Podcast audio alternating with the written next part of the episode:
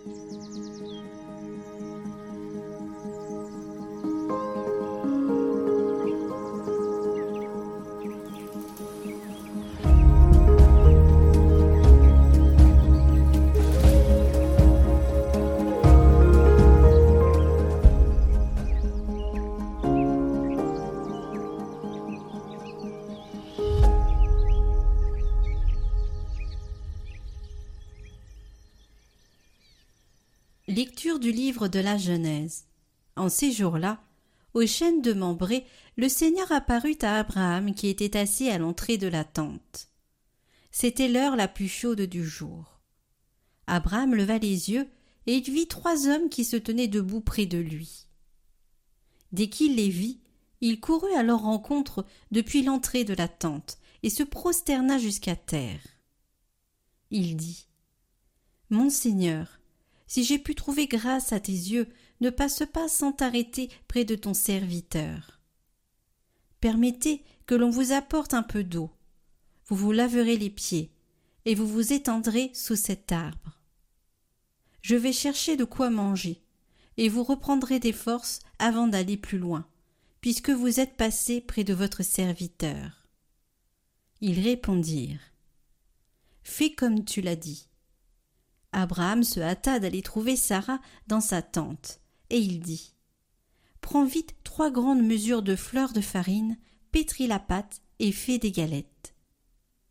Puis Abraham courut au troupeau, il prit un veau gras et tendre, et le donna à un serviteur qui se hâta de le préparer.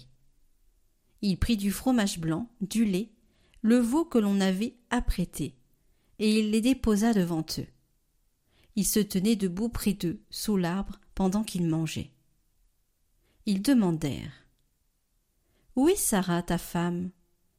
Il répondit Elle est à l'intérieur de la tente. Le voyageur reprit Je reviendrai chez toi au temps fixé pour la naissance, et à ce moment-là, Sarah, ta femme, aura un fils. Or, Sarah écoutait par derrière, à l'entrée de la tente. Abraham et Sarah étaient très avancés en âge, et Sarah avait cessé d'avoir ce qui arrive aux femmes. Elle se mit à rire en elle-même, elle se disait J'ai pourtant passé l'âge du plaisir, et mon Seigneur est un vieillard. Le Seigneur Dieu dit à Abraham Pourquoi Sarah a-t-elle ri en disant Est-ce que vraiment j'aurai un enfant, vieille comme je suis? Y a-t-il une merveille que le Seigneur ne puisse accomplir? Au moment où je reviendrai chez toi, au temps fixé pour la naissance, Sarah aura un fils. Sarah mentit en disant Je n'ai pas ri, car elle avait peur. Mais le Seigneur répliqua Si tu as ri.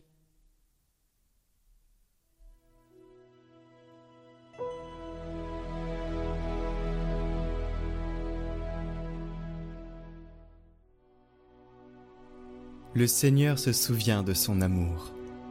Mon âme exalte le Seigneur, exulte mon esprit en Dieu mon Sauveur. Il s'est penché sur son humble servante. Désormais, tous les âges me diront bienheureuse. Le puissant fit pour moi des merveilles, saint est son nom. Sa miséricorde s'étend d'âge en âge sur ceux qui le craignent. Il comble de bien les affamés, renvoie les riches les mains vides. Il relève Israël son serviteur, il se souvient de son amour, de la promesse faite à nos pères en faveur d'Abraham et de sa descendance à jamais.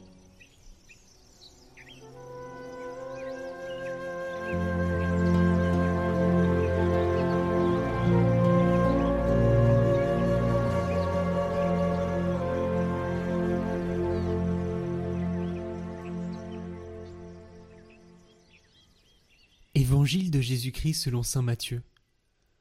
En ce temps-là, comme Jésus était entré à Capharnaüm, un centurion s'approcha de lui et le supplia. Seigneur, mon serviteur est couché à la maison paralysé, et il souffre terriblement.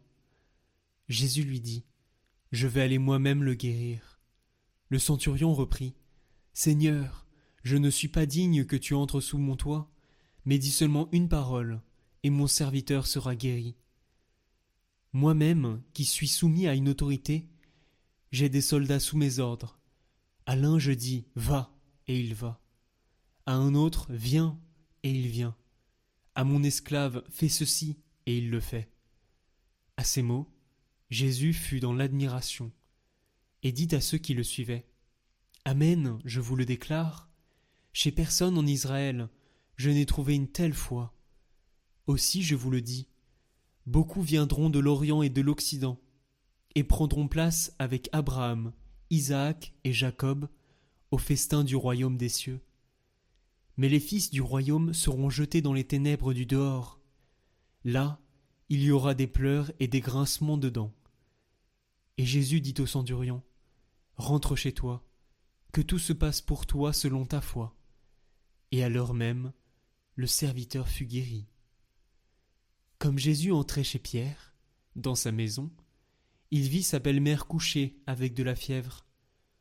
Il lui toucha la main, et la fièvre la quitta. Elle se leva, et elle le servait. Le soir venu, on présenta à Jésus beaucoup de possédés. D'une parole, il expulsa les esprits, et tous ceux qui étaient atteints d'un mal, il les guérit, pour que soit accomplie la parole prononcée par le prophète Isaïe. Il a pris nos souffrances, il a porté nos maladies.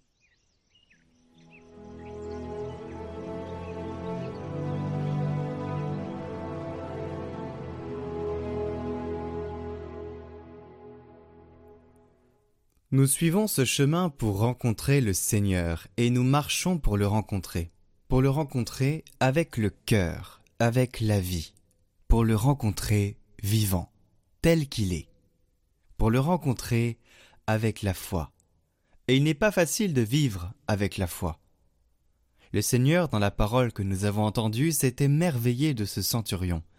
Il s'est émerveillé de la foi qu'il avait il avait cheminé pour rencontrer le Seigneur, mais il l'avait fait avec foi. Par conséquent, non seulement il a rencontré le Seigneur, mais il a ressenti la joie d'être rencontré par le Seigneur. Et c'est précisément la rencontre que nous voulons, la rencontre de la foi. Quand nous ne rencontrons que le Seigneur, nous sommes, entre guillemets, les patrons de cette rencontre. Mais quand nous nous laissons rencontrer par lui, c'est lui qui entre en nous c'est lui qui nous refait tout neuf. Nous sommes en route avec foi, avec la foi de ce centurion, pour rencontrer le Seigneur et surtout pour nous laisser rencontrer par lui.